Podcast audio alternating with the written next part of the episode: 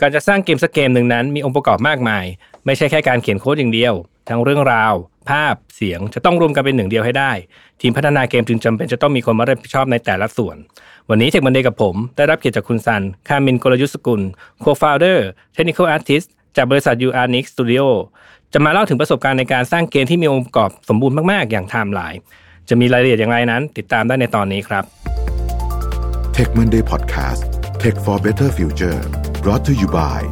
m a c v f a c e Plus Plus อุปกรณ์สแกนหน้า 3 มิติ เหมาะสำหรับออฟฟิศเพื่อความสะดวก รวดเร็ว ง่ายต่อการใช้งาน และเพิ่มความปลอดภัยให้องค์กร ด้วยเทคโนโลยี AI สแกนล้ำสมัย สามารถดูรายละเอียดเพิ่มเติมได้ที่ nvk.co.th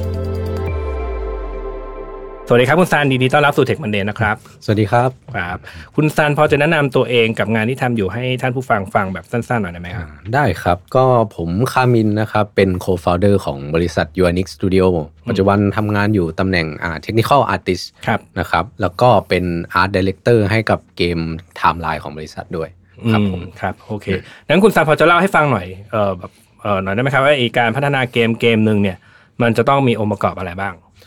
ก็ได้ครับถ้าเกิดจะพูดถึงถึงองค์ประกอบเกมนะครับ ผมจะผมจะชอบพูดถึงสื่ออีกสื่อหนึ่งที่ที่คล้ายๆกันก็ ครับ คืออ่าภาพยนตร์ครับ ครั ห บ รือว่าอาจจะเป็นซีรีส์พวกนี้ เพราะว่า อืม ทั้งสองอย่างเนี้ยมันมีมันมีอะไรที่คล้ายกันอยู่ ครับ เยอะก็คืออย่างทั้งสองอย่างมันเป็นการเล่าเรื่องหรือว่าเป็นการพูดถึงโลกโลกหนึ่งประมาณนี้ เพราะฉะนั้นองค์ประกอบหลัก ๆ มันจะเหมือนกันก็คือ จะมีสามอย่างก็คือภาพ พวกกราฟิกต่าง ครับ ๆ เสียงดนตรีอะไรอย่างเงี้ยครับ แล้วก็อีกอย่างหนึ่งที่สำคัญเลยก็คือเนื้อเรื่อง ครับ ครับผม แต่ว่าอ่าพอพอมันเป็นภาพยนตร์เนี่ยอ่าสื่อมันถูกถ่ายทอดออกมาแบบให้ให้คนรับเนี่ยเป็นแค่ผู้ชมอย่างเดียว อืม อืมก็คือเขาเราจะไม่ได้ไปอินเทอร์แอคไม่ได้ไปตอบโต้อะไร อืมสื่อสารข้างเดียว ใช่สื่อสารข้างเดียว แต่ว่าเกมเนี่ย คนที่รับสารเขาจะ อ่านอกจากเขารับอย่างเดียวแล้วอ่านอกจากจะชมอย่างเดียวแล้ว เขาจะได้โต้ตอบได้เข้าไปอยู่ในโลก ได้เล่นเป็นบทบาทบทบาทหนึ่งอยู่ในโลก อืม โลคกรับ นั้นด้วย ครับ องค์ประกอบที่สี่ก็เลยเกิดขึ้นมาก็คือเป็นเกมเพลย์หรือว่าระบบ อืม การเล่น ครับ ครับผมก็เลยเป็นจุดที่ทำให้มันมันต่างกัน ครับ อืมประมาณนี้ครับ แล้วองค์ประกอบแต่ละอย่างเนี่ยมันต้องใช้ทูหรือเทคนิคอะไรในการพัฒนาไหมครับ องค์ประกอบแต่ละอย่างก็อ่าถ้าพูดถึง tools มันมันจะมี tools ที่เป็นอ่าเรียกว่าเฉพาะสำหรับการพัฒนาเกมก็คืออ่าเป็นเกม Engine อืม นะครับ อันนั้นฝั่งโคดเดอร์เนาะ ฝั่ง แล้วก็มา โค้ด เขียน ก็ มันมาเขียนโค้ดในเกมเอนจิน ครับ ก็เรียกว่าเป็นเป็น tools ที่ด้านอ่าทางโปรแกรมมิ่งจะได้ใช้เยอะกว่า อืมครับ แล้วทางพวก Asset อะไรอย่างงี้ พวก Art ต่างๆ ก็จะมี tools ที่ที่เขาใช้กันอยู่แล้วในการทำทำงานกราฟิกทำงานซาวด์ด้านอื่น ก็คือแบบโปรแกรมทำโมเดลอะไรพวกเนี้ยครับ ครับ หรือว่าถ้าเกิดเป็นงาน Art 2D ก็แบบโปรแกรมทั่วๆไปเช่น Photoshop อะไรพวกนี้เลย แต่ แต่ ว่า ว่า เดี๋ยวนี้ทูในการสร้างโมเดลสามมิติอย่างที่ใช้ในไทม์ไลน์นี่ใช้อะไรทำอะนะ ก็ถ้าพูดถึงโปรแกรมโมเดลลิ่งใช่ไหมครับ ก็อย่างทีมผมจะใช้ Blender อืม ครับผ ครั ม บ จะไม่ได้ใช้ อ่าจริง ๆ ก็มีเลือกระหว่าง Blender กับ Maya แต่ว่า อืม ก็พอดีอาทีมผมถนัด Blender มากกว่า ก็เล อื ย ม เลือกใช้ฝั่งนี้ ครับโอเค ครับประมาณ แล้วแล้วตอนนั้นพูดถึง tools เนาะแล้วแล้ว ครั ถ้า บ เกิดเป็น role อ่ะเราทีมงานในไอในทีมของพัฒนาเกมเนี่ยเออมันจะต้องมีประกอบไปด้วย role อะไรบ้างครับ โรอ่าในการพัฒนาเกมเนี่ยโรมันจะมีค่อนข้างเยอะ อืม เรียกว่าเยอะกว่าทางด้านการพัฒนาซอฟต์แวร์อีก ครับ ครับ เวลาผมอ่าถ้าให้ผมเล่าถึงโรเนี่ย ผมจะชอบแบ่งออกเป็นหมวดหมวดๆเพราะว่าผมมองเนี่ยผมมองว่าการทำเกมมันเหมือนเอาเอาหนัง อืม กับเอาซอฟต์แวร์เนี่ยมารวมกัน ครับ เพราะงั้นทีมหลักๆ เลยมันก็จะเป็นเป็นทีมที่ทำอ่าเรื่องแบบแสงสีที่เป็นแอสเซทต่างๆ ก็คือเหมือนผมเรียกว่าเป็นทีมทำหนังแล้วกัน ครับ อ่ะกับอีกทีมหนึ่งที่ทำทำโปรแกรมมิ่ง อืม ทำซอฟต์แวร์ ครับ อ่ะครับประมาณนี้ ส่วนด้านอื่นก็จะมีมีทีมที่อยู่อยู่อ่าเป็น specialist ต่าง อืม ๆนะครับถ้าพูดถึงแต่ละหมวดอย่างอ่าอันแรกเลยที่ผมเรียกว่าเป็นทีมทำหนังเนี่ยก็คือเป็นฝ่ายทำกราฟิก อืม ก็มีพวกตั้งแต่ Art Director มีอ่า 3D Artist 2D อืม Artist Concept Artist อ่า อืม ก็ไล่ไปแล้วก็อ่าพอเป็นเสียงเนี่ยก็จะไล่ไปตั้งแต่คนอ่าแต่งเพลงหรือว่าเป็นคอมโพเซอร์ อืม ครับผม ครับ แล้วก็มี Sound Engineer คนที่จะดูเรื่องแบบว่าอ่าเราจะเอาเสียงที่ที่คอมโพเซอร์เขาแต่งมาแล้วเนี่ย เข้าไปอยู่ในเกมได้ยังไง อืม แล้วก็มีคนอาจจะไม่ได้เราจะเรียกว่าเป็น Sound Effect ครับ อ่าเอนจิเนียร์อะไรประมาณนี้ครับ อืม เขาก็จะ ทำเสียงแบบพวกเสียงเท้าเดินเสียงเอฟเฟกต์เวลาเรายิงปืนใช้พลังอะไรต่างๆเนี่ยอืนะมอืมอื ฮะ ม ก็จะมี ครับ คนที่ทำขึ้นมาอ่าส่วนอีกคนหนึ่งเลยที่ที่ขาดไม่ได้ก็คือเป็นครีเอทีฟหรือว่าคนที่จะคิดเนื้อเรื่องขึ้นมา เขาจะเป็นคนที่แทบจะเรียกว่าเป็นคนที่สร้างโลกนั้นขึ้นมาเลยก็ว่าได้ ครับ อืมประมาณนี้ ครับส่วนด้านถ้าเกิดไปทางด้านซอฟต์แวร์บ้างก็ จะจะค่อนข้างเหมือนกับการทำทำซอฟต์แวร์ขึ้นมาอันหนึ่งเลย อืม ก็คือจะมีตั้งแต่อ่าโปรแกรมเมอร์ อืม แล้วก็มีมีอ่าซอฟต์แวร์ดีไซเนอร์เพียงแต่ว่าพอมันมามาเป็นด้านเกมแล้วเนี่ย มันก็แทนที่จะเป็นซอฟต์แวร์เราก็จะเรียกว่าเป็นเกมดีไซเนอร์แทนครับ อืม ก็จะทำหน้าที่อ่าดีไซน์ภาพรวมว่าแบบระบบอ่ามันจะต้องมีอะไรประมาณไหนบ้างครั อ๋อแต่อันนี้ยังอยู่ในฝั่งของที่เป็นโปรแกรมเมอร์อยู่เหรอ ที่เป็นเกมดีไซเนอร์เนี่ย เกมดีไซเนอร์เหมือนแบบใช้ทูอะไรบางอย่างมาออกแบบฉากแล้วป่ะ อันนี้ไม่ใช่ใช่ไหม ถ้าอ่ามันจะไม่ได้ลงลงลึกไปถึงเรื่องฉากครับ เพราะว่า ครับ ถ้าเกิดแบบอ่าเรามาถึงจุดที่อยากรู้ว่าอ่าฉากนี้จะออกแบบหน้าตาเป็นยังไง ครับ อันนั้นจะเป็นงานของคอนเซปต์อาร์ติส อ๋อ ครับที่เขาจะวาดภาพออกมา คือเกมดีไซเนอร์ที่พูดถึงนี่ยังอยู่ในฝั่งของโปรแกรมเมอร์กับโปรแกรมมิ่งอยู่ คือออกแบบตัวเกมเอนจินหรอ หรือว่า อืม การใช้ทูอะไรพวกนี้ใช่ไหม คือผมมองว่าเกมดีไซเนอร์เนี่ยเขาจะออกแบบเกมเพลย์เป็นหลัก อ๋อครับ แล้วพคอรับอืม พอมันพูดถึงเรื่องเกมเพลย์เนี่ย อืม มันจะไปเกี่ยวพันกับด้านโค้ด อืม มากกว่า อ๋อโอค เพราะว่าเราจะต้องดูว่าอ่ะถ้าเกิดเราอยากให้เกมของเรา มันมีระบบเป็นเกมเป็นเกมต่อสู้นะ อืม อ่าโค้ดที่ทำออกมามันจะต้องเป็นแบบไหน มันมีลิมิเตชัน อ๋อโอเค ยังไง โอเค บ้าง เออจริง ๆ ก็คล้ายๆ กับการทำซอฟต์แวร์ทั่วไปแหละคือการแปลง experience ให้กลายมาเป็นเอ่อ coding หรือว่าทำให้ product ของเรา deliver experience แบบที่อยากจะให้เป็นได้ใช่ไหม ใช่ครับประมาณนั้นเลยค ค รั รั บบ อ่า คราวนี้ถ้า อันนี้โลโลหมดเลยงครับ โดจริง ๆ ยังมีอีก อืม จะ มี เอาเอาต่อไหมครับ เอาครบเอาให้ครบแล้วกัน ให้ครบแล้วกันนะโอเคได้ครั ครับ บ ก็อีกอันหนึ่งที่ผมอยากพูดถึงจะอยู่อยู่ฝั่งของอ่าไปทางไปทางเป็น developer ด้วย อืม อันนี้ผมยึดจากจากทีมผมนะ ครับ ทีมอื่นอาจจะอาจจะไม่เหมือนกัน ครับ ก็คืออีกตำแหน่งเป็น level designer เลเวล ค อ๋อ รับ โอเค หรือดีไซเนอร์ก็คือถ้าพูดง่ายๆก็คือเป็นคนที่ออกแบบว่าในในแต่ละด่านจะมีอุปสรรคอะไรให้ผู้เล่นต้องเจอบ้าง อืม เขาจะต้องแบบผ่านอ่ะด่านนี้ต้องใช้วิธีแก้แบบนี้ อืม หรือเรียกว่าออกแบบพัซเซิล อืมใช่ เพราะว่าพันลายเป็น puzzle based game นี่ใช่ไหม ใช่ อืม ครับ ก็ต้องค่อยๆความยากขึ้นเรื่อยขึ้นไปเรื่อยบวกกับเนื้อเรื่องที่เพิ่มขึ้นไปเรื่อยๆเนาะ ใช่ครับ ใช่ไหมครับ ก็ต้องเขาต้องออกแบบว่าอาทำยังไงให้เล่นแล้วมันสนุกแต่ว่า อืม ไม่ยากเกินไปอะไรประมาณนี้ ครับ ครับแล้วก็ที่ผมอ่าเหลืออีกนอกจากนี้ก็คือจะเป็นทีมที่ผมเรียกว่าเหมือนเป็นคนประสาน อืม เป็น specialist ครับ ในด้านด้านนั้นก็คือจะมีอ่าตำแหน่งหลักๆ เลยก็คือตำแหน่งที่ผมทำอยู่เป็น technical artist อืม อือฮึถ้าอธิบายสั้นๆ ก็คือเป็นคนที่คอยเชื่อมระหว่างฝ่ายอาร์ตกับทีมโปรแกรมเมอร์ให้เขาคุยกันรู้เรื่อง อ๋อโอเค ถ้าเป็น ประมาณนี้ ทีมซอฟต์แวร์ทั่วไปก็น่าจะเป็นโปรเจกต์แมเนเจอร์อะไรอย่างเงี้ยป่ะ ก็เป็นโปรเจกต์ เพียงแต่ว่า Manager เพียงแต่ว่าโลกของเกมอีกข้างหนึ่งเป็นฝั่งอาร์ติสเป็นฝั่งอาร์ตอ่ะใช่ไหมก็คือเชื่อมเชื่อมโลกสองโลกเข้ามาด้วยกันเลยไหม อ่า เกี่ยวไหม จะเรียกว่าอย่างนั้นก็ได้ แต่ว่า มันจะมันจะต่างกัเอนอ ตรง มันต่าง ที่ กันอ่าอ่า แทนที่จะจะเชื่อมระหว่างระหว่างทีมเดฟกับกับลูกค้า อ่า เขาก็ไปเชื่อมกับฝั่งอาร์ตแทน อ๋อโอเคอ๋อโอเคครับ ครับประมาณนั้น ก็เลยดีเลยครับ เข้าเรื่องเลย แล้วทำไมถึงเลือกเป็นเลือกที่จะทำ technical artist นะครับ ทำไมถึงเลือกทำ technical artist ใช่ไหมครับ ก็เรียกว่าจริง ๆ ผมผมไม่ได้เลือกแล้วกัน แต่ ว่าอ๋อจะต้องเริ่มมันต้องเท้าความไปก่อน เออ ว่าตอนเริ่มต้นมีทีมกี่คน อ่า อืมใช่ จะ ไหม ไปถึงตอนเริ่มใช่ไหม อืม ตอนเริ่มจริง ๆ เนี่ยเรามีกันอยู่อยู่ห้าคน ห้า รับ คน ถ้านับ อืม ตั้งแต่ที่ยังเป็นซีเนียร์โปรเจกต์อยู่ ครับ ครับ อืม แล้วก็ด้วยความที่มันมีห้าคนคนมันเลยแบบว่าไม่พอแน่ อืมก็ต้องหลายหลายโลแหละ ๆ คนหนึงทำหลายโลแน่นอน อืม ใช่ครับ อืม ซึ่งโล คือ ที่ผมทำก็เป็นทั้งอาร์ติสด้วย อืม แล้วก็เป็นเทคนิคอลด้วย อ่าโอเค ก็คือจริงๆ ไปเจอกันอยู่ในวิศวะจุฬาใช่ไหมก็ใช่เลย ครับ ก็เลยเป็นทางเทคนิคซะเยอะ แต่ว่าตัวเองก็เลยต้องรับหน้าที่รับรับผิดชอบในสิ่งที่คนอื่นเขาไม่ถนัดด้วย คือรับรับผิดชอบด้านอาร์ตไปด้วย ใช่ครับ ประมาณนั้นเพราะว่าอย่างทีมผมทุกคนก็เรียนวิศวะคอมมาเหมือนกัน ครับ แล้วคนที่ทำอาร์ตเป็นจริง ๆ มีมีหลายคนนะ อืม แต่ว่า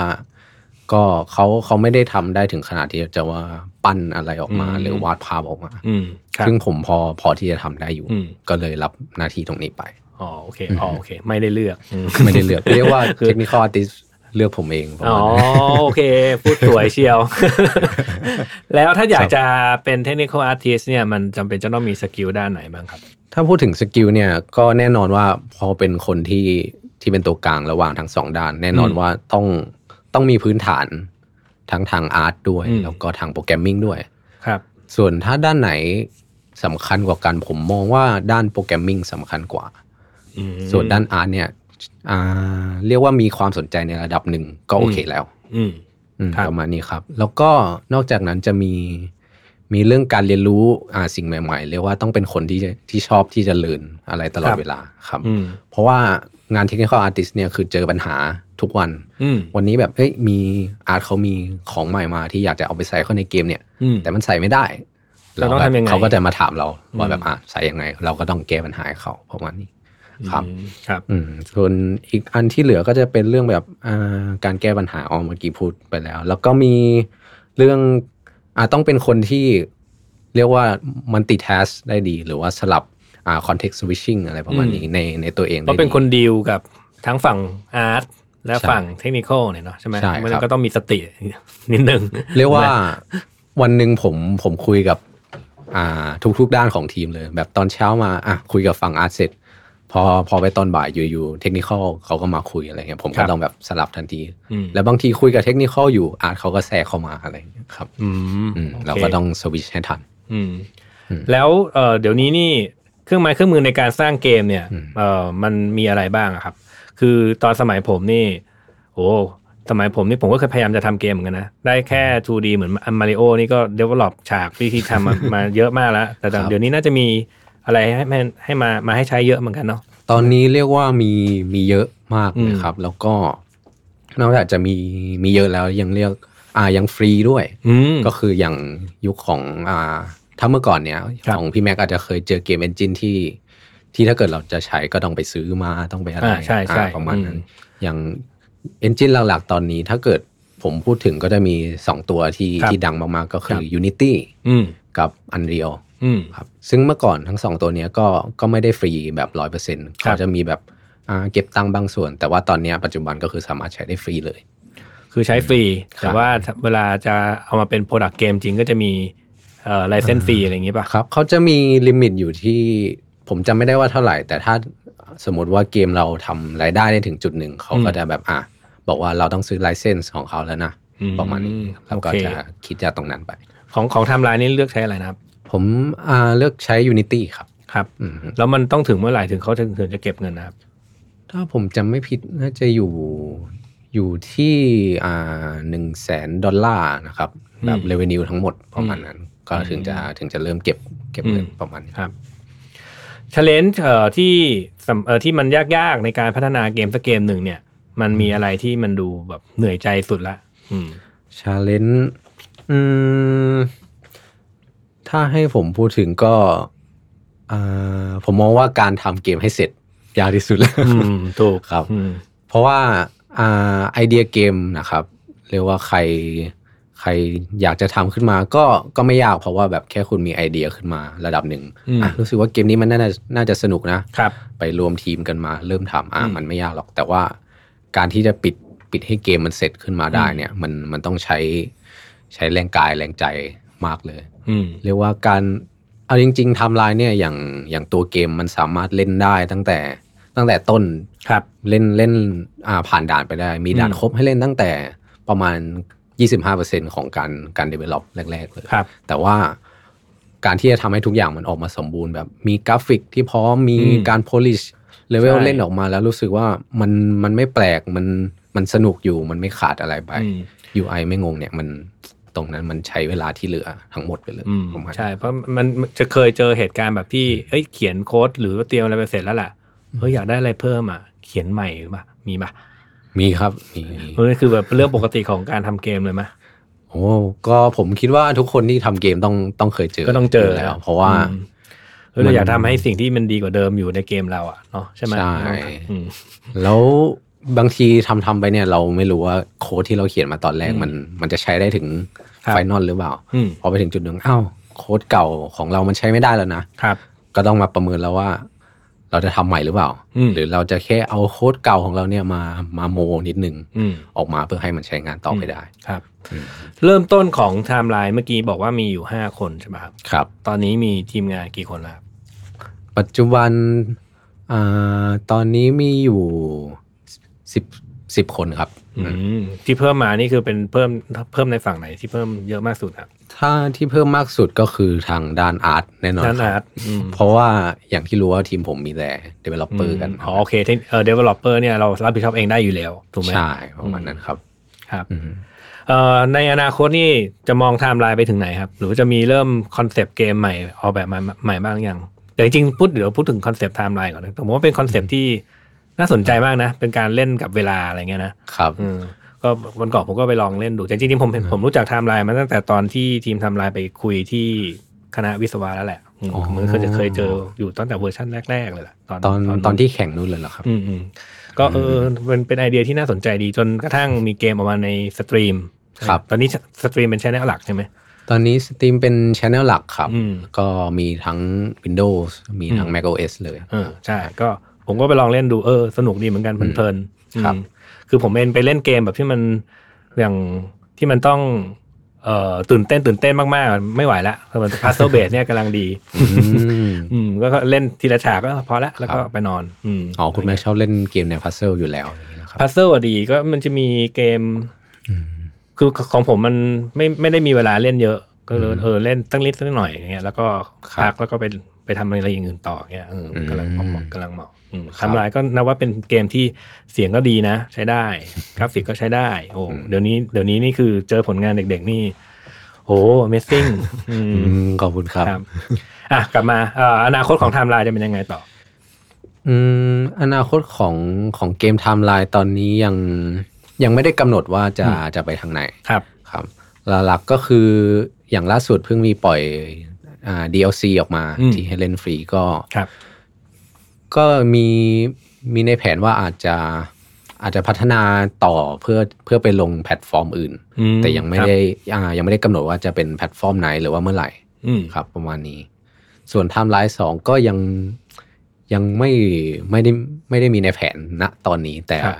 อาจจะมีก็ได้ อืม อันนี้ต้องให้ให้ติดตามกันต่อไปดีกว่า อ่าโอเค น่าสนใจทีเดียวเชียวนะเออแต่ผมถามนิดนึงสิทำไมถึงเลือก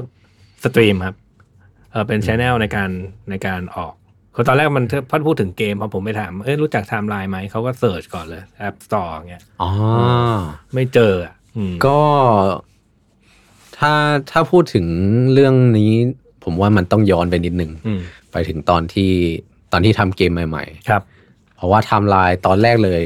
มันมีมันมีชื่อโปรเจกต์ที่ที่ผมทำอ่ะมันเรียกว่าเป็นเกมพัซเซิล อืม ที่มีระบบวางแผนการกระทำร่วมหน้า อืม บนสมาร์ทโฟน มันมีคำว่าบนสมาร์ทโฟน เออมีสมาร์ทโฟนด้วย ใช่เพราะฉะนั้นตอนแรกเนี่ย เราตั้งใจว่าจะทำลงสมาร์ทโฟน ครับ อ่ะก็ไม่แปลกที่คนจะเข้าใจว่าอ่ะทำลายอยู่บนสมาร์ทโฟนหรือเปล่าอะไรอย่างนี้ แต่ว่าพอพอทำไปถึงจุดหนึ่งแล้วอ่ารู้สึกว่าตัวเกมที่มันทำออกมาแล้ว มันอาจจะเล่นบนสมาร์ทโฟนแล้ว แล้วไม่ไม่เหมาะที่จะอยู่บนสมาร์ทโฟนหรือเปล่าอ่ะอาจจะเป็นเกมที่คอมเพล็กซ์เกินไปซับซ้อนเกินไปหรือเปล่า อืมอืม แล้วพอทำไปทำมาแล้วทีมก็ตัดสินใจกันว่า เออมัน ต้องเป็ มัน นน่าที่จะอยู่บน PC หรือว่า PC หรือจอจอขนาดใหญ่อะไรอย่างงี้ใช่ไหม อะไรประมาณนั้นมากกว่า อืม ใช่ จริงๆ เพราะว่าเออก็ก็ก็มีส่วนนะ เพราะไอ้ตัวคอนโทรลเวลาด้านล่างนี่ ถ้าจอพื้นที่มันขนาดเล็กก็อาจจะคอนโทรลยากนิดหนึ่ง ใช่ เนอะ ประมาณนั้นครับ โอเค อืม งั้นแล้วถ้าเกิดว่าเอ่อคุณซานถ้าเกิดว่าจะแนะนำเด็ก ๆ เด็ก ๆ ผู้ชายส่วนส่วนใหญ่ ถ้ามาเรียนพับคอมพิวเตอร์นี่ผมว่าครึ่งหนึ่งอ่ะอยากทำเกม อืมครับ ถ้าเด็ก ๆเขาอยากจะทำเกมบ้างเนี่ย คุณซานพอจะแนะนำนะว่าคุณควรจะเริ่มต้นจากอะไรบ้าง อืมทำเกมใช่ไหมครับ อืม ก็อันนี้จะพูดถึงในในด้านของของ developer หรือว่ารวมๆของเกม รวมๆแล้วกันเผื่อว่าคุณจะเออนี่น้องทำเกมไม่ได้ง่ายๆนะน้องต้องเรียนอะไรบ้างเออ ต้องเรียนอะไรมาบ้างอะไรอย่างงี้อืม อ่าอืมยังไงดี ตอนสมัยผมนี่ต้อง อย่างน้อยๆนี่ คือนึกตอนตอนสมัยผมมันเอนจินมันไม่มีไงมันต้องต้องทำเองอ่ะเออส่วนหนึ่งเพราะว่าไม่จะมีตังค์ไปซื้อเอนจินก็ไม่มีนะก็ต้องก็ต้องใช้อย่างอย่าง OpenGL อะไรเงี้ยทำเองก็ต้องเก่งเลขก่อนอะอันดับแรก พวกเมทริกอะไรพวกเนี้ย อ่า เพราะมันต้อง โเค คำนวณพวกไอเอนจินเอง แต่เดี๋ยวนี้มันไม่ต้องแล้วนี่ใช่ไหม เดี๋ยว อันนี้ นี้ ถ้าเกิดว่าอยากจะทำเกมนี่ พื้นฐานที่จำเป็นที่สุดของของการทำเกมอ่ะคุณจะต้องมีสกิลอะไรบ้าง อืมก็ถ้าเอาเอาสำหรับผมเลยนะ อืม ที่จำเป็นก็คืออ่าอย่างน้อยๆ เนี่ย ก็ต้องเคยได้ได้ลองแตะอ่าตัว Engine เองนี่แหละ อืม เพราะว่าอ่าถึง ถ้าเกิดสมมุติว่าเราไปเสิร์ชในอินเทอร์เน็ตว่าถามว่าแบบเฮ้ยเราอยากทำเกมอะแต่ต้องทำอะไรบ้าง มันก็มีคำแนะนำ เยอะแยะไปหมด เยอะแยะเต็ม อื เต็มไปหมดแบบ อื ก็คำแนะนำมันก็จะเหมือนเหมือนกันเช่นแบบอ่ะคุณต้องทำอาร์ตได้นะ อืม ถ้าเกิดคุณอยากอ่าเอาดีด้านนี้ด้านอาร์ตคุ ค ณ รับ ก็เรียนอาร์ตไปเลย อืม หรือว่าถ้าเกิดคุณเป็นโปรแกรมเมอร์ที่สนใจด้านเกม คุณก็สามารถมาเป็น developer ให้กับเกมได้อะไรเงี้ย ครับ แต่ว่ามันมันไม่ได้มีอ่าที่ที่เขาที่เขาจะเจาะลึกไปจริง ๆ ว่าเออคุณลองไปไปเล่นเกมเอนจินจริง ๆ เลยก่อนนะแล้วคุณจะได้รู้ว่าเออจริง ๆ มันไม่ได้มีแค่ว่าอาร์ตกับโปรแกรมมิ่งอย่างผมเองเนี่ยผมก็ไม่ได้รู้จักคำว่า technical artist อืม มาก่อนแล้วผมก็ต้องผ่านการเลือกว่า อ่า ผมอยากจะเรียนสายอาร์ต ครับ หรือว่าสายโปรแกรมมิ่ง อืม อืมณตอนที่เข้ามหาลัยผมก็ตัดสินใจไม่ถูก อืม แต่สุดท้ายเนี่ยผมก็ก็ได้เลือกมาที่ที่สายโปรแกรมมิ่ง อืม อืมแล้วก็ อ่า มาค้นพบที่หลังว่าอ้าวจริง ๆ มันมีสายที่ที่มันอยู่ตรงกลางนะ อ๋อ ว่า ค แบ รับ บมันผมไม่จำเป็นที่จะต้องทิ้งด้านอาร์ต ครับ แล้วก็ยังคีปด้านโปรแกรมมิ่งได้ด้วย อืม อ่ามัน โอเค แล้วนอกจากโรเนี้ยมันก็มีโรอื่น ๆอีก อืม ผมเลยอยากให้แบบถ้าเกิดคนที่จะจะมาทำเกมเนี่ย อืม ได้ลองไปไปแตะตัว Engine จริง ๆ เลย ได้ลองแบบอ่ะทำตามทูตอเรียล อืม ที่เขามีในเน็ตว่าแบบอ่ะถ้าจะทำเกมง่ายๆหนึ่งด่าน คุณจะต้องทำอย่างนี้อย่างนี้อย่างนี้ตามเข้าไป อย่างนั้นมันจะได้ โอค ได้เห็นภาพ คือได้รู้ก่อน คือไปลองก่อนว่าเอ้ยจริง ๆ ทูที่เราจะใช้อ่ะเออมัน ใช่ มีอะไรใช่ไหม ใช่ แล้วก็ถ้าเกิดคุณลองเสร็จปุ๊บอ่ะเดี๋ยวคุณก็รู้เองแหละเออ ใช่ เดี๋ยวอย่างวันเนี้ยผู้ฟังก็น่าจะรู้แล้วแหละว่ามันมีโรอะไรบ้าง ครับ แล้วคุณก็ไปเลือกโรที่คุณอยากจะเป็น แล้วก็ค่อยค่อยไปตามสายงานนั้นอะไรประมาณนี้ ประมาณนั้นครับ อืมโอเคครับ ก็คิดว่าน่าจะครบถ้วนพอสมควรสำหรับโร อืม technical artist กับการความเป็นมาของไทม์ไลน์นะครับ นะครับเอ่อก่อนจากการนี่คุณซันมีอะไรอยากจะฝากถึงท่านผู้ชมไหมท่านท่านผู้ฟังไหม ก็ ครับ ครับ ก็นะครับอ่าเกมผมอยากฝากอ่าเกมไทม์ไลน์ อืม เอาไว้กับอ่าผู้ฟังทุกคน ครับ เพราะว่ามันเป็นเกมที่พวกเราเรียกว่าทุ่มแรงกายแรงใจ เรียกว่า อืม เทวิญญาณให้ ครับ กับมันทำไป ครับ หลายปีมากออกมาก็ เชื่อว่ามีหลายคนยังไม่ได้ยังไม่ได้ลองเล่น อืม อาจจะเคยได้ยินแต่ว่า เขายังไม่ได้ลองไปสัมผัสจริง ๆ ก็อยากให้ลองได้ได้ไปโหลดกันมาเล่นดู ครับ อยู่บนสตรีมตอนนี้ อืม ขายอยู่ราคาอ่าสามร้อยี่สิบเก้า329 บาท ครับ นะครับมีทั้งบน Windows แล้วก็ Mac OS ครับ ส่วนแพลตฟอร์มอื่นก็ติดตามได้ในอนาคตนะค ครั รับ บ จะมีประกาศเรื่อยๆครับ คือซื้อตอนนี้ปุ๊บมีอีกตอนหนึ่งแถมฟรีให้เล่นด้วย ถูกไหมที่เมื่อกี้ ใช่ครับ อกถูกไห มีมี DLC ให้โหลดฟรี เล่นได้ทันทีเลยครับ ครับ โอเค เออผมคอนเฟิร์มแล้วผมไปลองมาเล่นมาแล้ว เออ ก็สนุกดีเป็นเกม เรียกได้ว่าเป็นคอนเซปต์เกมที่ที่ว่าไม่มีในท้องตลาดเลยดีกว่า อืม อืมมันปกติเวลาออกแบบเกมมันจะต้องเขาก็ลอกๆกันมาแหละว่าพัฒเทนมันก็เป็นแบบเนี้ยไทม์ไลน์เป็นเกมหนึ่งที่เรียกว่าคอนเซปต์ฉีกออกมา เหมือนตอนที่เขาทำไอ้แฟบเบิร์ดอะไรกดๆอะไรนั่นน่ะ Flappy Bird เออแฟบ ใช่บี้ไหมครับ เบิร์ดใช่ไหมอันนั้นก็เป็นเกมหนึ่งที่ฉีก แนวในการเล่นออกมาเหมือนกัน แล้วหลังจากนั้นก็โคลนกันเต็มไปหมดเลยเนาะ ใช่ อืมตอนนี้ไทม์ไลน์ก็เป็นอีกอีกแบบหนึ่งที่ที่ว่าโอ้เรียกว่ายูนิคอะในท้องตลาดเนาะ ผมก็หวังว่าจะจะไปได้ถึงขั้นนั้นเหมือนกัน โอเคครับงั้นก็ขอบคุณทุกท่านที่ติดตามนะครับ แล้วก็จนกว่าจะพบกันใหม่ สวัสดีครับ ธุรกิจอีคอมเมิร์ซเป็นธุรกิจที่เราจำเป็นต้องเข้าใจลูกค้าให้มากที่สุด นี่เป็นเหตุผลที่ผมพัฒนา 198 beauty com เพื่อทำให้ลูกค้าของเราได้สิ่งที่ตัวเขาต้องการจริง ๆ เราอยากจะช่วยให้ลูกค้าเลือกผลิตภัณฑ์ที่เหมาะสมกับตัวเขาเอง ด้วยการใช้ Data และความเชี่ยวชาญในตลาด Health and Beauty ของเรา แต่ทีมเรายังต้องการคนมาช่วยในการพัฒนาสิ่งใหม่ๆ ไปด้วยกัน ถ้าคุณเป็นนักพัฒนาที่สนใจโลกของอีคอมเมิร์ซแล้วแล้วก็ ผมกำลังมองหา Mobile Developer ทั้ง iOS และ Android Full Stack Developer E-commerce Data Scientist แล้วมาร่วมงานกันนะครับ Tech Monday Podcast Presented by NVK